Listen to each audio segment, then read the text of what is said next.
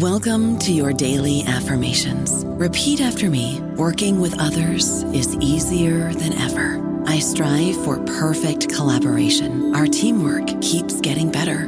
Yeah, affirmations are great, but Monday.com can really get you the teamwork you desire. Work together easily and share files, updates, data, and just about anything you want all in one platform.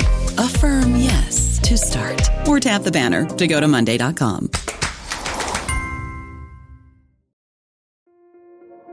This episode is brought to you by Kia's first three row, all electric SUV, the Kia EV9, with available all wheel drive and seating for up to seven adults. With 0 to 60 speed that thrills you one minute and available lounge seats that unwind you the next. Visit kia.com slash EV9 to learn more. Ask your Kia dealer for availability. No system, no matter how advanced, can compensate for all driver error and or driving conditions. Always drive safely. Lucky Land Casino asking people what's the weirdest place you've gotten lucky? Lucky? In line at the deli, I guess? Aha, in my dentist's office. More than once, actually. Do I have to say? Yes, you do. In the car before my kids' PTA meeting. Really? Yes. Excuse me, what's the weirdest place you've gotten lucky? I never win and tell. Well, there you have it. You can get lucky anywhere playing at LuckyLandSlots.com. Play for free right now. Are you feeling lucky? No purchase necessary. Void where prohibited by law. 18 plus. Terms and conditions apply. See website for details. Welcome to the New Books Network. I'm Laura Stark. I'm a professor at Vanderbilt University. I had the great pleasure to talk with Elise Burton about her 2021 book, Genetic Crossroads The Middle East and the Science of Human Heredity. Elise is assistant professor in the Institute for the History and Philosophy of Science and Technology at University of Toronto. Elise is trained in Middle East area studies, but I got to know her work first as a historian of science.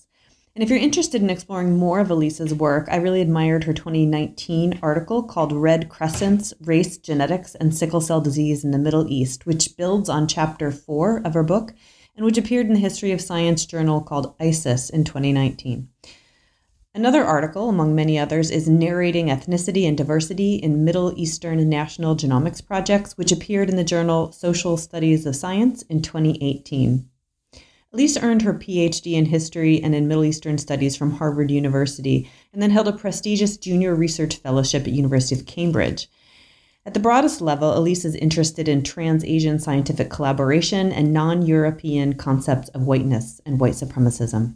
Thanks for listening to our conversation. It was a collaborative interview among Elise, myself, and graduate students in my Vanderbilt seminar on speculative fiction and bioethics called Critical Bioethics.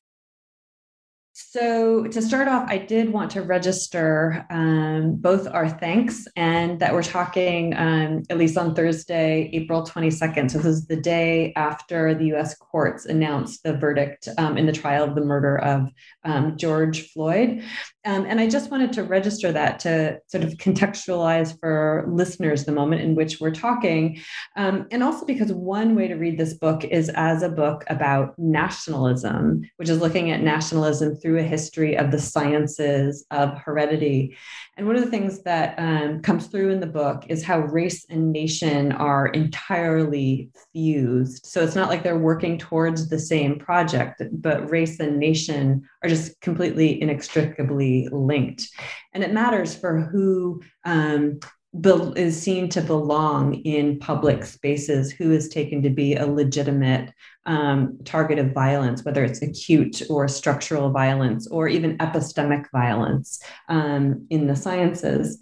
But the center of this story in Genetic Crossroads, um, the geopolitical center is the Middle Eastern coastline of the Mediterranean Sea.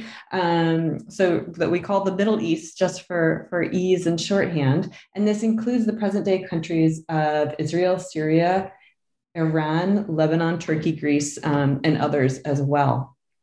Um, and the Middle East in this book, it does not function as a case study in the history of heredity, nor does it serve as sort of a periphery to a Euro American metropole. But instead, what you're doing is you're making the case that Middle Eastern geopolitics have fundamentally structured the modern sciences of heredity. So the this history of the Middle East is baked into medical genetics as we know it today, and um, other sciences of heredity, including um, genetic anthropology, um, and in the early 19th century, seroanthropology, anthropometry, um, and, and other fields as well.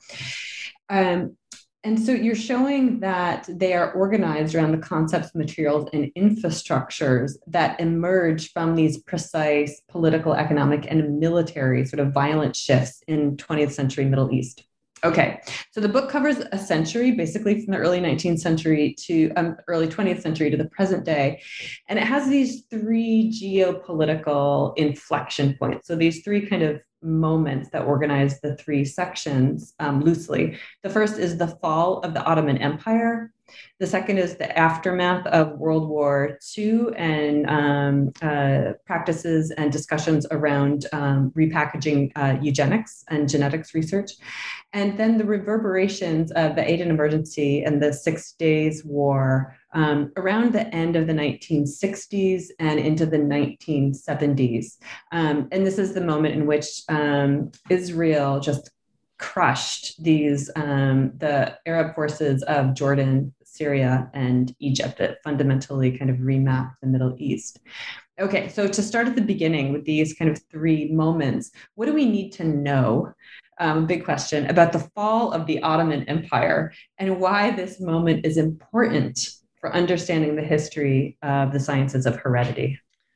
Yes, so it's a big question, but I, I do think it's important to sort of suss out what's going on both politically and scientifically, essentially at the same time. Um, and it might be proper um, not only to say it's the fall of the Ottoman Empire, but just World War One as a moment generally, because I do think what's going on um, with the collapse of the Ottoman Empire, you're also seeing in terms of the collapse of the Russian Empire, the Habsburg Empire, and so on. So it's not so far removed, of course, from what's going on um, in Europe, which is more familiar, I'm sure, to, to some of the listeners out there. Um, so basically, what's happening with the collapse of the Ottoman Empire um, is you see um, the hope of the Allied forces. So here I'm, of course, talking about uh, the British Empire uh, and the French, um, and actually at this point, uh, the Italians.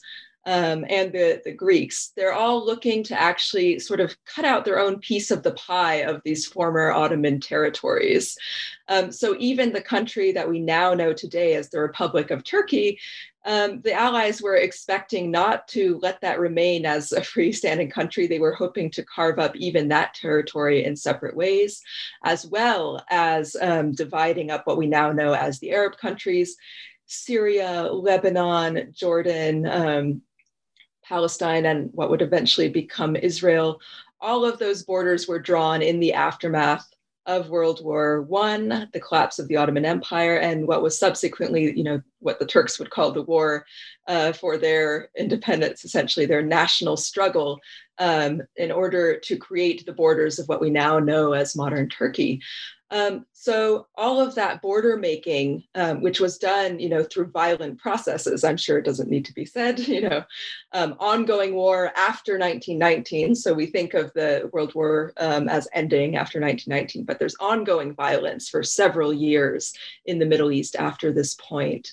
Um, uh, what's happening is you have uh, the mandate system being formed. So Syria and Lebanon were um, part of what was called the French mandates. Um, and what we now know as Iraq, uh, Jordan, and uh, Palestine, Israel these were under British mandate control, which was essentially, you know, colonialism under another name. You know, it was sanctioned by the League of Nations. It was um, allegedly designed to to help um, these new nation states, you know, set up their own governments, but it was designed to prolong. Um, and sort of expand really uh, European imperial control in the Middle East. Um, at the same time as all of these political machinations are going on, um, there's a really important new um, scientific technology being developed to uh, try to do racial categorization. So, of course, as I write about in the first chapter, you already have, since the 19th century, anthropometry. That's something we well know uh, in race science, right? Measurements of human bodies as well as human remains, uh, which is, you know, very pertinent to current events right now. Um, but uh, a major technology that's being developed right at the turn of the 20th century is the discovery of human blood groups. Um, and we are probably familiar with those now, mostly in a medical context, the relevance of the ABO blood groups, later the rhesus blood groups as well, the relevance of those groups for blood transfusion. Um, however, really before the technology of blood transfusion was even perfected they were already uh, the, the, scientists who had discovered had made these discoveries were already curious as to whether you would see racial differences in the distribution of uh, these you know the four blood groups. Um, and so, what I write about again in the first part of the book is um, all of these kind of wartime upheavals, the attempt to create new nation states, and more importantly, to create um, national identities for the people living in those states, is coinciding with new ways of trying to detect race scientifically. Um, so, essentially, what's happening is the idea of blood um, as being one's lineage or ancestry is no longer a metaphor. It's actually being turned scientifically into something that's supposed to be able um, to separate groups um, into racial and, and also sort of subracial categories. So I think these are sort of the two things. On the one hand, scientific developments. On the other hand, um, all of these new political, uh, very complicated things going on, movements of people, right? So at the same time that you're throwing up new political borders, um, people are being made to inhabit those borders differently. Um, so both of those things are really key to understanding the development of um, obviously what's going on in the Middle East, but I would say the whole future of genetics as it evolves after that point. Yeah, so thinking about, as you mentioned, this project of border making as being simultaneously with a project of race making. Um, so after sort of roughly the or during the World War One period, this patchwork of new nations were recognized by by groups like um, like the League of Nations, and simultaneously um, sort of groups are working to define and delineate race. And so here's what's so what was so interesting in the first section of the book so chapters one and two is how um, th- that things that were cultural markers of difference like um, languages um, religious groups sort of tribal histories that were traced to particular bible stories came to be organized, these cultural markers were organized under um, race, the banner of race, which was taken to be a scientific category. Um, so, so you're showing us how it's important to recognize this direct connection between um, physical anthropology and and what would come to be medical genetics. And so here, um, I'd love to have Carrie chime in with a really uh, question building off of this. Yes, thank you so much for that. And also, thank you for your time today. So, one question that my group and I crafted together is in regards to how do sciences of hereditary, such as seroanthropology and other anthropometric methods, continue to perpetuate nationalist projects? And I was wondering if you could speak on that a little bit. Absolutely. Thank you. So, uh, this is a great question because, in a way, um, it explains um, what people um, have have been sort of wrestling with me about this book as to whether or not you know national groupings um, are sort of the same thing as races. Um, in other words, can we talk about um, race uh, in the Middle East in the same way as we talk about race in other regional or national contexts. Um, and the, the point that I try to make for why um, nationalism is an important way for understanding racialization in science is because um, so much of um, what was making it possible for scientists to do these studies was having certain kinds of national infrastructures um, that were uh, not only, you know, um, supporting this this work in any direct material sense, um, but rather um, giving a name to different human groups that were being studied. Um, so, for example, when we're looking at um, the anthropometric and seroanthropological studies as they're being done um, at the beginning of uh, these new nation states that are being created. Um, how are these groups being described? Firstly, using a national marker.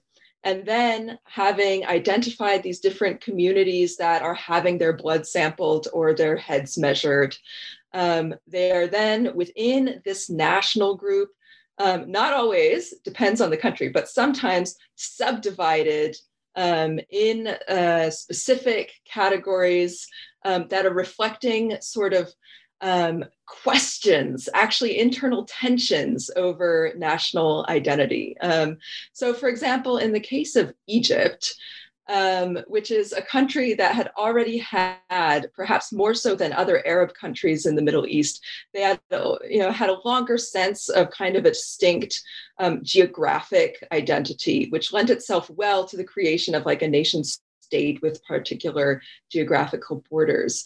Um, what was really um, sort of at the core of national identity debates um, at, at, this point, you know, we're talking about 1920s, 30s, 40s, um, is are the Egyptians Arabs or are they descendants of the indigenous pharaonic peoples or are they some kind of mixture and if they are a mixture um, is everybody in egypt an equal mixture of these two different you know uh, nation defining groups um, or are certain religious uh, categories. Specifically, what they were really interested in studying was the Coptic Christians on the one hand versus Muslims on the other side, um, and saying, are um, are the Copts, for example, these pure, these racially pure descendants of pharaonic Egyptians, whereas Muslims, because Islam is associated with the, the coming of um, you know the Arab conquest over from the Arabian Peninsula, are Muslims more racially mixed? Um, and therefore, in some way, do they have sort of less of a claim on the pharaonic past of Egypt? So these are questions that are already sort of animating um, the idea of what is the nation of Egypt. And these are fundamentally questions of ancestry, and they're t- talked about explicitly at that time and still now in terms of race. Um, and so, what these early studies are doing um, is they are trying to decide uh, sort of the, these burning questions of, of political national racial identity um, by doing these studies and trying to see is there a difference in the frequency of blood groups between Copts and Muslims or not? And these are um, you know, and the results were hotly debated. So even if one study seemed to come with a clear answer, then another um, you know, set of scientists would do a similar study with a bigger sample size or with different antisera um, and come up with a with a different answer. Um, and I think the most important thing to understand for why that's uh, ongoing so relevant today is that didn't change after World War II. It didn't change after the development of DNA sequencing still similar studies are going on today. And that's not just a matter for, um, for example, the racialization of religious groups in Egypt. It's definitely going on in places like Israel and Palestine. Um, in Lebanon, for example, the idea of ancient Phoenician DNA um, is that something that modern day Lebanese people have? If so, is there more Le- Phoenician DNA in the Muslims in Lebanon or different kinds of Christian groups? Um, so that's being studied even today. It's not something that was only animating people in the pre war era. It's something that's now trying to be addressed through studies of ancient DNA and the most sophisticated genetic sequencing um, technologies that we have now. It's still ongoing. Yeah, so um, so interesting um, for both um, sort of empirical, historical, and also political political reasons.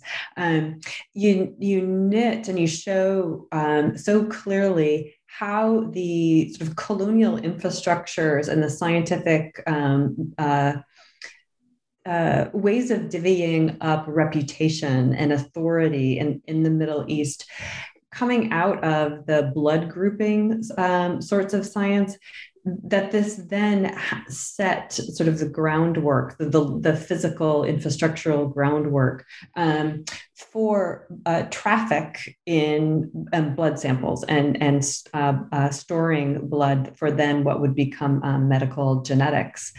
Um, and and and sort of DNA based um, genetics. And this chimes with um, sort of the the important work of of folks that you're sort of in conversation with in the book, like Jenny Bangham and Joanna Radin. Um, and you specifically use the the language of um, traffic in blood.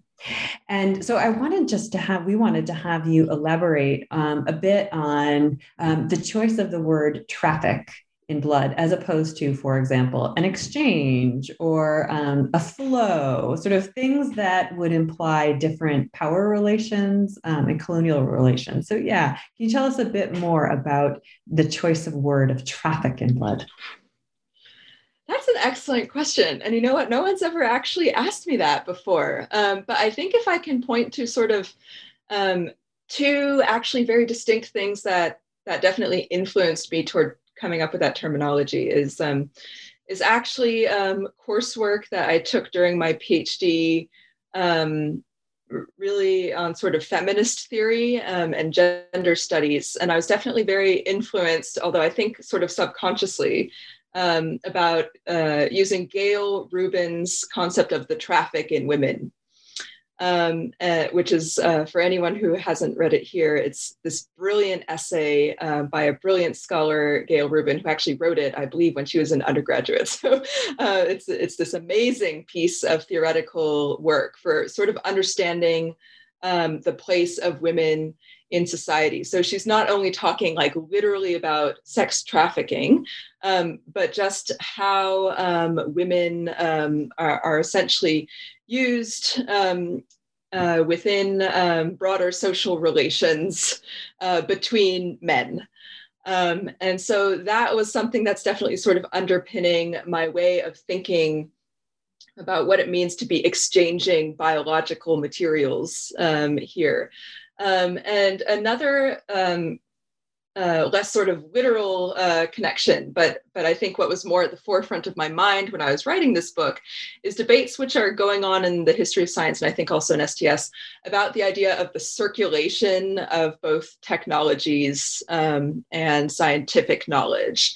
Um, and there have been some very good critiques about, um, I think, what uh, some people have called hydraulic metaphors um, or water based metaphors um, with circulation or flow um, and, and and people have said, well, um, those terms make it sound as though things are um, continuous and um, and that there's no sort of barriers to what is moving and when and to whom. Um, and instead, we want a framework that really acknowledges um, the power relations, most importantly, of who is at the receiving end of the traffic, what is being trafficked, um, who is kind of um, letting things stop and go through checkpoints. Um, and uh, also, I mean, if we think of traffic jams, you know, there's all kinds of moments um, when the normal ways of doing science um, get stopped uh, for whatever reason, um, often temporarily, but sometimes permanently. Um, and so, even though I, I, didn't really raise that explicitly um, in the book, now that I'm talking about it with you all, this is definitely something that um, that I was trying to capture. I, I think through my choice of terms there. So, thank you. That's a really excellent question. I don't know about you, but I'm very busy and I don't have a lot of time to cook. That's why I subscribe to Factor. Eating better is easy with Factor's delicious, ready to eat meals. Every fresh, never frozen meal is chef crafted, dietitian approved, and ready to go in just two minutes. You'll have over 35 different options to choose from every week, including Calorie Smart, Protein Plus, and Keto. These are two minute meals. Factor meals are ready to eat and heat, so there's no prepping, cooking, or cleanup needed. They're flexible for your schedule Get as much or as little as you need by choosing your meals every week. Factor is the perfect solution if you're looking for fast, premium options with no cooking required. Sign up and save. We've done the math, and this is important. Factor is less expensive than takeout, and every meal is dietitian approved to be nutritious and delicious. Head to factormeals.com slash NBN50 and use code NBN50 to get 50% off. That's code NBN50 at factormeals.com slash NBN50 to get 50% off. This is fascinating because I was imagining um, something along the lines of an of the engagement with um, the debates over sort of the the hydraulics metaphors, as mm. you said, and the flows and how that misconstrues what are fundamentally um, different positions of power that are being studied in the history in the history of science. Um, but the, this um, sort of call out to your training in, in feminist studies and to Gayle Rubin is really interesting um, to see in that way. So building on the idea of kind of unequal um, quote unquote partnerships, um, Christina is going to um, take over with a question. Thank you, Dr. Stark. Yeah, so some of us wanted to ask you about um, um, how um, old research is often overturned by new scientific findings. That's one of the main points of the second part of your book. And you also explained that, you know, there's this trail of destruction that's often left by these discriminatory findings. Um, so, how did anthropologists, along with ethicists, um, partner with government bureaus in order to reconcile any inequalities that this science did create? So, this is a t- tough question, um, and it may be painful to hear. I mean, I think actually, in many of the contexts that I wrote about, um, there hasn't been an appropriate reckoning um, with the you know utter lack of ethics um, which underlies um, the collection of blood or DNA samples from many of the peoples that I've talked about. Um, in terms of how ethicists, I mean, definitely there are, in fact, activists who are trying to work on these issues now. But usually it's within um, a broader framework of, of all kinds of rights that are being violated, um, and not only these sort of past ethical ones. Um, so, if we think, for example, the kinds of um, reckoning that, for example, in North America, that NAGPRA was meant to address, um, or some of the work that Emma Kowal has done in Australia about um, Australian Aboriginal blood samples that are now being repatriated. Um, I I'm not aware um, in the case of a lot of what I've written about um, that such things are really on the table. Uh, there are there are probably a few reasons for that. Um, in in several of the countries that I'm talking about, um, it's not clear that a lot of uh, blood samples have, in fact, actually been preserved. In many cases, they were probably destroyed uh, for various reasons, even after having ended up, for example, in Western laboratories. Um, for example, I know a lot of the samples that were sent to Britain, um, I believe, have been destroyed um, without any attempt, you know, to return them um, to the communities from which they were taken. Um, and the only reason they were destroyed is not for any um, ethical recognition of the problems of having these samples, but simply they ran out of room in their freezers. You know, it was sort of a very practical reason um, on the, you know, from the from sort of a British perspective. Um, and it's really, uh, I think, another reason why there hasn't um, been a lot of um, attempts yet is is actually sort of a lack of recognition of how extensive this research was in the Middle East and how long it's been going on for, and the fact that there was so much of this material actually being sent abroad. And so I'm I'm hoping in a way, um, like I know, for example, um, I have students and colleagues who are interested in, in, translating my book into Middle Eastern languages, and so it may be um, you know, I do hope that um, as people in the Middle East become more familiar with this history, um, that it might advance um, this as part of an agenda um, for what several of these groups are, are, trying to do in terms of advocating for their own rights. I mean, I, think if I can just pick one example, um, the, the group of people that I refer to in the book as Akhdam, um, who activists would prefer to call themselves um, uh, Muhammashin, um, the marginalized. This is the group in Yemen whose ancestry as to whether they were Arab or African was highly disputed, and they had these elevated levels of sickle cell disease in their population.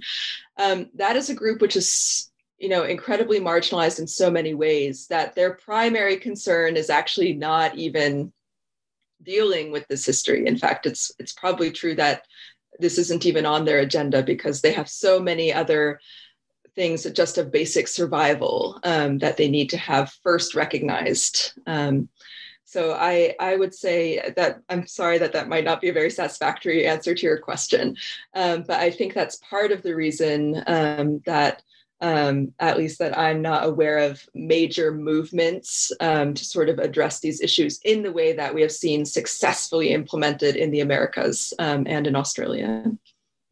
Yeah, yeah, and the example of, um, of sickle cell um, comes up in chapter four for folks who who want to um, learn more about it. Um, and it does seem like one of the things the book is showing is that the particular sciences of heredity that are being um, fostered and supported through this these practices of sample um, collection and storage and trafficking are exactly perpetuating the marginalization of the groups on which they depend. So it's kind of producing this um, ongoing um, history and practice of dispossession. Um, it, it, but the the story is uh, we really the, appreciate um, in in part because it's not a simple victim villain story where um, either the scientists are all bad um, or and the um, the research participants are all good or that there is a clear one side or the other because so many of the forms of violence and colonialism are nested or the power is so multifaceted. Um, and one of the one of the story one examples that kind of gets at this a bit is um, the story of Batsheva Bonné and her professional interactions with the British genet- geneticist um, Arthur Mourant. And so I wonder if you could um, just sort of tell us about this interaction and what it shows us about how things like the um, changing um, possession of territory, shifting borders, um, the this precise moment of violence um, and the effects that it has on who has access to what materials. Uh, what what we should be taking away from this.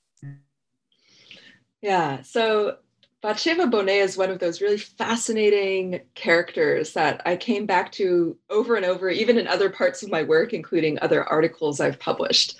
Um, and I think what's so appealing about her is, on the one hand, as a historian, she has left um, the best letters behind um, in different archives, in which she's extremely expressive about what she's doing. Um, and she also left behind a, a great autobiography um, in Hebrew, um, in which, um, not always consistently, but um, much more so than many of the other scientists' uh, papers that I was able to get access to, um, to sort of explain her feelings um, and actually like expose more of a rationale for why she was um, doing things in a certain way.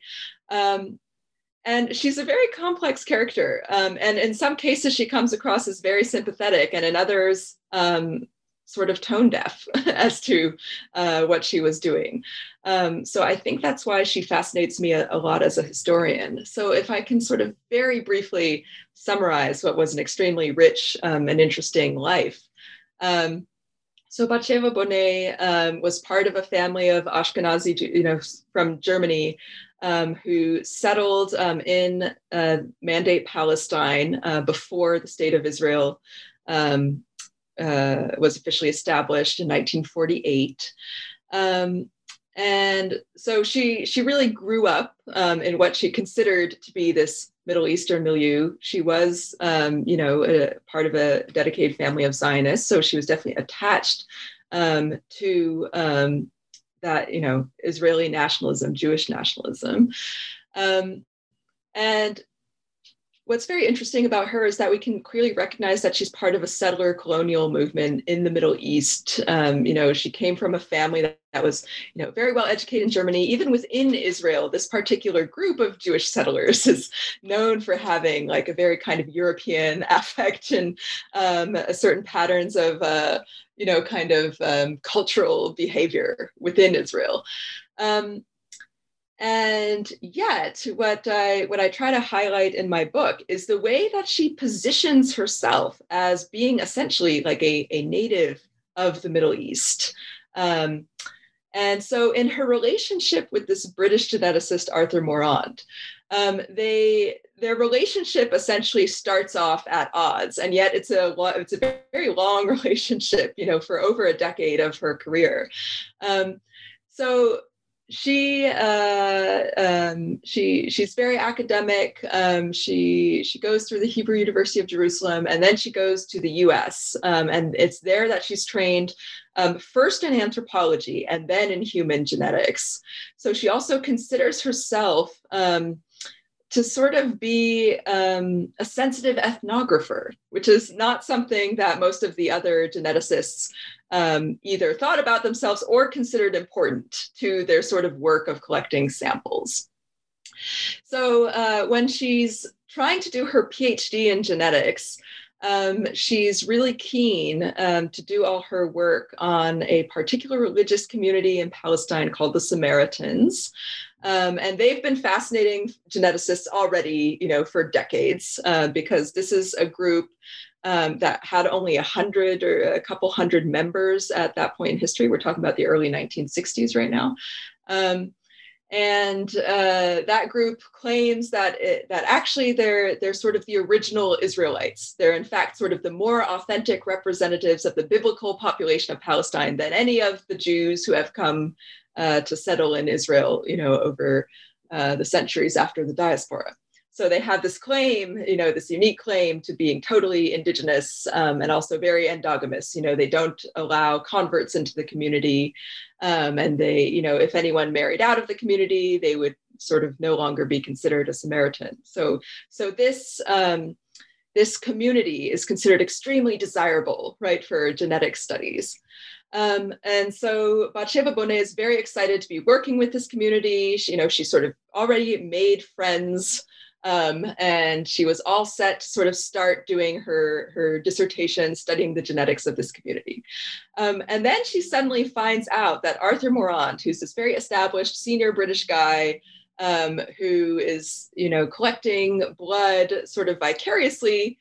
Um, he, he stays in London most of the time, uh, but he's getting blood samples from all over the world. You know, he doesn't he doesn't need a big break the way a PhD student might. So there's also that consideration.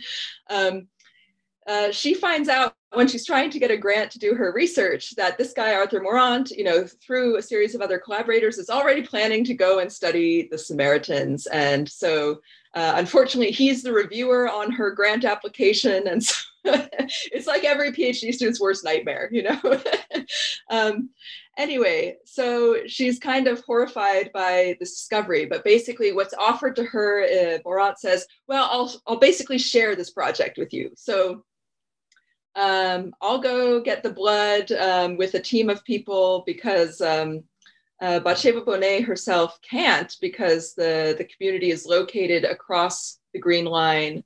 Um, uh, so that's in territory that we now know as the West Bank. At the time, it was considered part of Jordan. Um, so the Samaritans are mostly in the city of Nablus. That's where they are. Bonné is an Israeli citizen. She's not allowed, um, you know, to cross that border. So in a way, uh, they're making it out to be um, a situation which will be beneficial for everybody. So Mourant and sort of his protege, who's based in Lebanon, um, and also Batsheva Bonné's own um, supervisor, an American guy named William Boyd. Um, these these men uh, are going to go off um, and do the blood collecting. Um, and eventually they'll share some of those blood samples uh, with Bonné, and she'll still get to, to do her PhD. Um, so, so that's the solution that's being offered. And Bonné, from the very beginning, is like is very unhappy with the situation because as they're arranging the expedition, um, the men are just so convinced that they know exactly what they're doing. Um, they think that all of the arrangements Bonné had tried to make in terms of cultivating a relationship with the community members, they really think that's a liability, and they're like, no, no, uh, we don't, we don't need that. We can just sort of fly in, extract the blood, and, and take off. It's actually not in our interest to um, to compensate uh, these people for the blood they're giving. You know, they, they don't want entanglements. You know, that's definitely kind of the ethos of a lot of um, geneticists in this period. Um, and so then what happens is when they actually go on this expedition to Nablus and try to extract the blood, they run into all kinds of problems. And in the end, they're only able to sample, I think, maybe a third or a quarter of the community's members. And Bonné is like, well, you guys ruined it. You ruined my project. If you had listened to me, um, or if you know, let me take more of a leading role in communicating um, with the members of the community, um, then things would have gone better. And she specifically writes in this letter to Mourant, you know, being from the Middle East, I can perceive very clearly, you know, what's gone wrong. That's essentially what she writes um, in her letter. And so then uh, you're like, oh, well, what does she mean that she's from the Middle East? You know, she doesn't, she's not a Samaritan. She doesn't belong to the community. So, on what basis is she sort of claiming a certain kind of legitimacy that um, that these white guys don't have, right? Um, and this actually forms the interesting basis of like a lot of her conflicts with Mourant that persist over the years, um, even as borders start shifting, right? As you said, um, in, in, response to um, all of the military things that that are happening. So um, I, I, don't know how long I, I should go on with just sort of explaining the outlines of the story, but basically, like she, it's one thing that she maintains consistently whenever there's a problem with um, with other populations as well, not only the Samaritans, but other groups she works on, like the Bedouins of Sinai, which is a territory that comes to be occupied by Israel. She claims, um, on the one hand, I'm from the Middle East, and also I'm an anthropologist, and I know better than you sort of how to sample these people and how to interpret the data. So she claims her identity, both professional and sort of where she was raised, um, as being the, the basis for sort of her legitimacy as, as a scientist. And she's trying to leverage that against these older, senior British and American men who are otherwise kind of dismissing her role um, in the genetics work. Your analysis of this, um, I think in, in, chapter six, is so interesting because um, the it, it fits in with this history of who's considered sort of a technician and who is an authoritative knower. And what you're showing is it actually tax sort of occupying forces and military sort of interventions to scientific reputation. So when she can have access, um, exclusive access to, um, to these populations and these samples because of these identity based claims that she's making, it actually shifts how she's understood in terms of her scientific reputation and also her, her scientific status. Meanwhile, um, all the, the Arab communities that are involved um, in the research um, all, all of the scientists are just considering it on a model of resource extraction, of just coming in and getting and using the resource, which is also um, so interesting in seeing that similarity between Bathsheba Bonné and, um, and Arthur Mourant. Um, yeah, so it's really interesting. And building on this idea of sort of who is a who is a technician and who is a, a sort of a scientific uh, status holding knower, um, and also thinking about collection methods more broadly Lily um, wanted to ask a question on behalf of her group. Yes. Um, so we kind of read the book, and uh, in the book, you talked a lot about um, the different kinds of research and data collection methods um, in the time period you were researching. But we were wondering um, how have the research and data collection methods changed going into the 21st century, especially when looking at modern day projects that you mentioned in the conclusions, like the Genographic Project and uh, modern day research in Turkey and Iran. Okay, so I think um, in terms of the major changes that are happening, um, especially once we get to the 21st century. Um, the main one is actually bureaucratic, um, and that is now um, these scientists are expected to have um, attained some kind of ethical approval um, from some sort of institutional review board. Um, and the other one, um, sort of depending on what the scientists are trying to study, is sometimes they're no longer taking blood, although blood collection does still happen. Sometimes it is done through something like a, um, a saliva sample um, or a buccal swab or something that's considered to be sort of less invasive, right, than, uh, than blood drawing.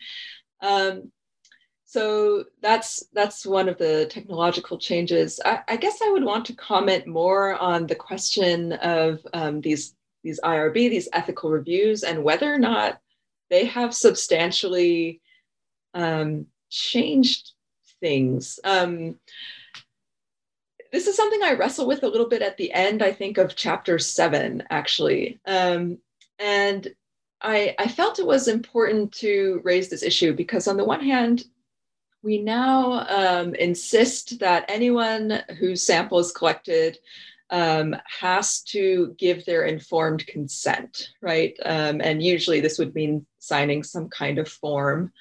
Um, and the idea is that simply by having the person um, give informed consent um, in whatever form that the IRB has, has deemed acceptable or necessary, um, that this is somehow doing away with a large amount of the ethical problems that I've talked about in the book. Um, and my contention is I don't actually think that this is um, addressing um, the key problem of how um, how this kind of genetic data is interpreted and used, and then how it gets filtered out into the social world, both in the Middle Eastern context specifically, and then the wider world more broadly.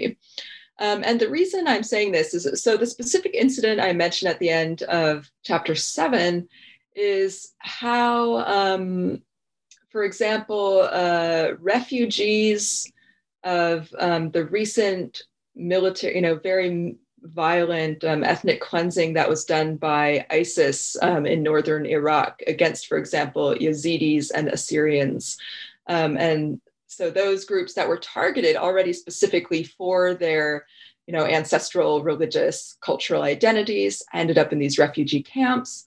Um, and then um, study, you know, geneticists came in um, for various reasons uh, a lot of it was was to do uh, to try to actually do forensic uh, related genetic studies um, that could help you know identify remains you know of the victims of this violence and you know hopefully um, reunite remains with with families and so on. So so um, there's not uh, solely nefarious reasons for this genetic work as, as i want to uh, make clear um, and so I can imagine that many of the refugees gave consent on, on this basis um, that, you know, having their DNA sequenced um, would, you know, help them find out what happened to, to their family members. But then um, that data was also used to uh, do a population genetic analysis, which was made to say something about the ancestry and indigeneity of these people as well. So basically, a paper was published saying, oh, you know, uh, the lineages of these people are shown, you know, to be very ancient and um, basically reinforcing the idea that the DNA of these people um, is identifiable in terms of uh, a population group that could be associated with certain kinds of of historical identities, um, biological grouping. So it's not just a family or individuals whose relations are being identified, but rather that you could, in fact, mark out this group using their DNA. So I think um, there's there's danger to that kind of work, especially in as far as how it might later um, be used you know hopefully not to further target these people but we don't know um, what the long term um, effects of, of that kind of work is. And um, i think another thing that i raised briefly in the conclusion to sort of reinforce the dangers of that kind of work um, is how um, Jews and Palestinians, who are some of the most uh, genetically studied groups in the world at this point, um, uh, I believe some psychologists, right, did a study um, with um, mm, Jewish people living uh, both in Israel and I believe also in the United States. Um, and they were made to sort of read some article saying something about how closely related Jews and Palestinians are or are not, and how the reading of that kind of material about either being genetically related or unrelated then affected how um, these different Jewish people thought about the Palestinian conflict and the treatment of Palestinians. So the idea of genetic relatedness is not just this total abstraction, um, uh, this sort of academic debate of finding out who's related to who, um, uh, you know, in the terms of DNA sequences. Like it has, we know that it can have real world impacts. Um, and in a region which is still, um, you know, threatened by all kinds of territorial violence. Um, and the territorial violence is justified on the basis of different kinds of competing national um, identities and claims related to religion or other kinds of um, social differences. I don't think um, that the use of, you know, IRB informed consent um, is really going to solve what is the core um, ongoing problem, the way that this research is ultimately going to be taken up by uh, by communities in the region. Um, so that's uh, that's sort of maybe going aside from what you thought the answer to this question was going to be. Uh, but thank you very much for raising it. Observations about um, how IRBs are sort of um, used and the sort of the American concept of um, both bioethics and informed consent um, is sort of appropriated in order to actually foster medical research that actually produces a lot of dispossession and discrimination. Um, it, it, inflects a lot with Adriana Petryna's work, I feel like, on, on ethical variability. So, this appropriation of what are um, seemingly morally upstanding practices to actually underwrite things um, that are very contrary to the to the alleged aim um, of, of moral principles. Um, and the your comments also inflect with Kim TallBear's um, work. I feel like on epistemic violence and indigeneity, and thinking about um, your book showing so nicely exactly how this the the ways in which um, genetic um, materials, genetic stories are interpreted and used um, can really affect you know, sovereignty claims, um, sort of uh, actual uh, settler violence and other forms of um, of, of um, of marginalization. And so um, I think just to to sort of wrap up, just to say that this story uh, in genetic crossroads is basically revealing the assumptions that are built into um, uh, sciences of heredity in the present day. And so, of on, on this note, uh, we kind of wondered whether there's anything, any puzzles that are kind of left lingering for you and maybe what's exciting you right now. So I'm going to hand it over um, to Olivia for this one. Sure. So as you kind of gleaned from our um, workshopping of our questions, we were kind of we were trying to situate um, your scholarship and the book within your scholarship. And so earlier you mentioned your encounter with Middle Eastern histories and sciences of heredity, and we were wondering how you're going to kind of pivot from this work into new projects that maintain the same trajectory that you have with Genetic Crossroads. Thank you. This is a great question because it lets me talk about my new project, which I'm at very early stages, um, but extremely excited about. Um, so I think you are probably understanding that um, when I wrote about race in the book, um, in a lot of ways, it's reaching toward sort of a history of maybe non European whiteness, because I talked about the racialization of a lot of different groups, but most of them would have still been considered in these kind of international um, conceptualizations of uh, broad racial categories to still sort of count as white. And there were only a few sort of exceptional groups um, who were racialized in different ways as being either of African descent. Um, and also, although they didn't come up as often, of Asian um, descent. Um, and so when we're talking about a region, which if you know, if we jettison the, the colonial term, the Middle East, which which, uh, which which I've talked about this region, and think about it as actually being Southwest Asia, which I mean, technically, if we're going strictly in terms of directional geography, that's that's really what it is. Um, I became interested in um, sort of what were my blind spots while writing this book and focusing on this relationship solely of the Middle East to Europe and North America and thinking about it only as part of those um, scientific circuits. Like, obviously, I had a reason for that, and it was to prove to people who do Eurocentric histories of science that this region is relevant to the histories that they know and write. Um, but I thought to myself, um, how how is it that we can only write about other regions and their histories in relation, you know, to this sort of North Atlantic um, center? Um, and so now I've started off in this project, um, which will continue looking at race and genetics, but it will also pick up on um, archaeology and forensic fingerprinting. So will, those are the scientific areas it looks at. But my main focus is trying to look at collaborations between Middle Eastern scientists, especially Iranians um, and Turkish scientists, and their collaborations with scientists in India and Japan. So I'm really interested in looking at what I'm sort of calling trans Asian scientific collaborations. And it's something I stumbled across really by accident because when I was looking at the history of genetics in Iran, I came across this whole expedition that happened in the 1970s where these Japanese scientists came to northern Iran um, and did a whole bunch of sampling. Um, and they were, you know, apparently working in collaboration with a few Iranian scientists. And then when I was reading sort of the output of, of that, the scientific papers that came out, um, it was very clear that what was being authored only by the Japanese scientists had a very different tone about the racial identity of the people they studied, who they were calling, you know, partially Mongoloid. These were the terms they were using, um, versus what the Iranian scientists were putting out, which is you'll you'll have seen the language in my book. The Iranians said, no, these people are Aryans. You know, they're white, they're Caucasoid.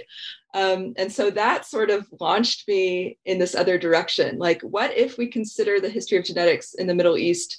Um, as part of this history of, of Asian histories of racial identity and racialization.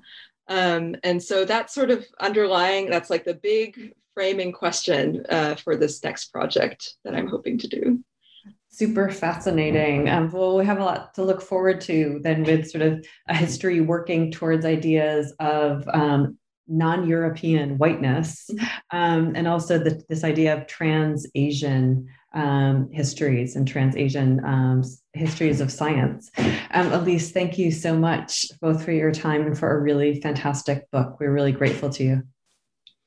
Thank you so much for having me. And thanks to all of your students who came up with such terrific questions. I really appreciate having this conversation with you.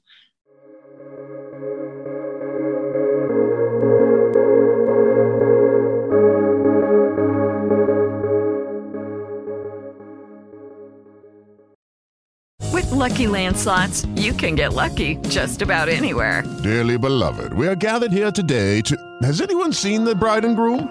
Sorry, sorry, we're here. We were getting lucky in the limo and we lost track of time. No, Lucky Land Casino, with cash prizes that add up quicker than a guest registry. In that case, I pronounce you lucky. Play for free at LuckyLandSlots.com. Daily bonuses are waiting. No purchase necessary. Void where prohibited by law. 18 plus. Terms and conditions apply. See website for details.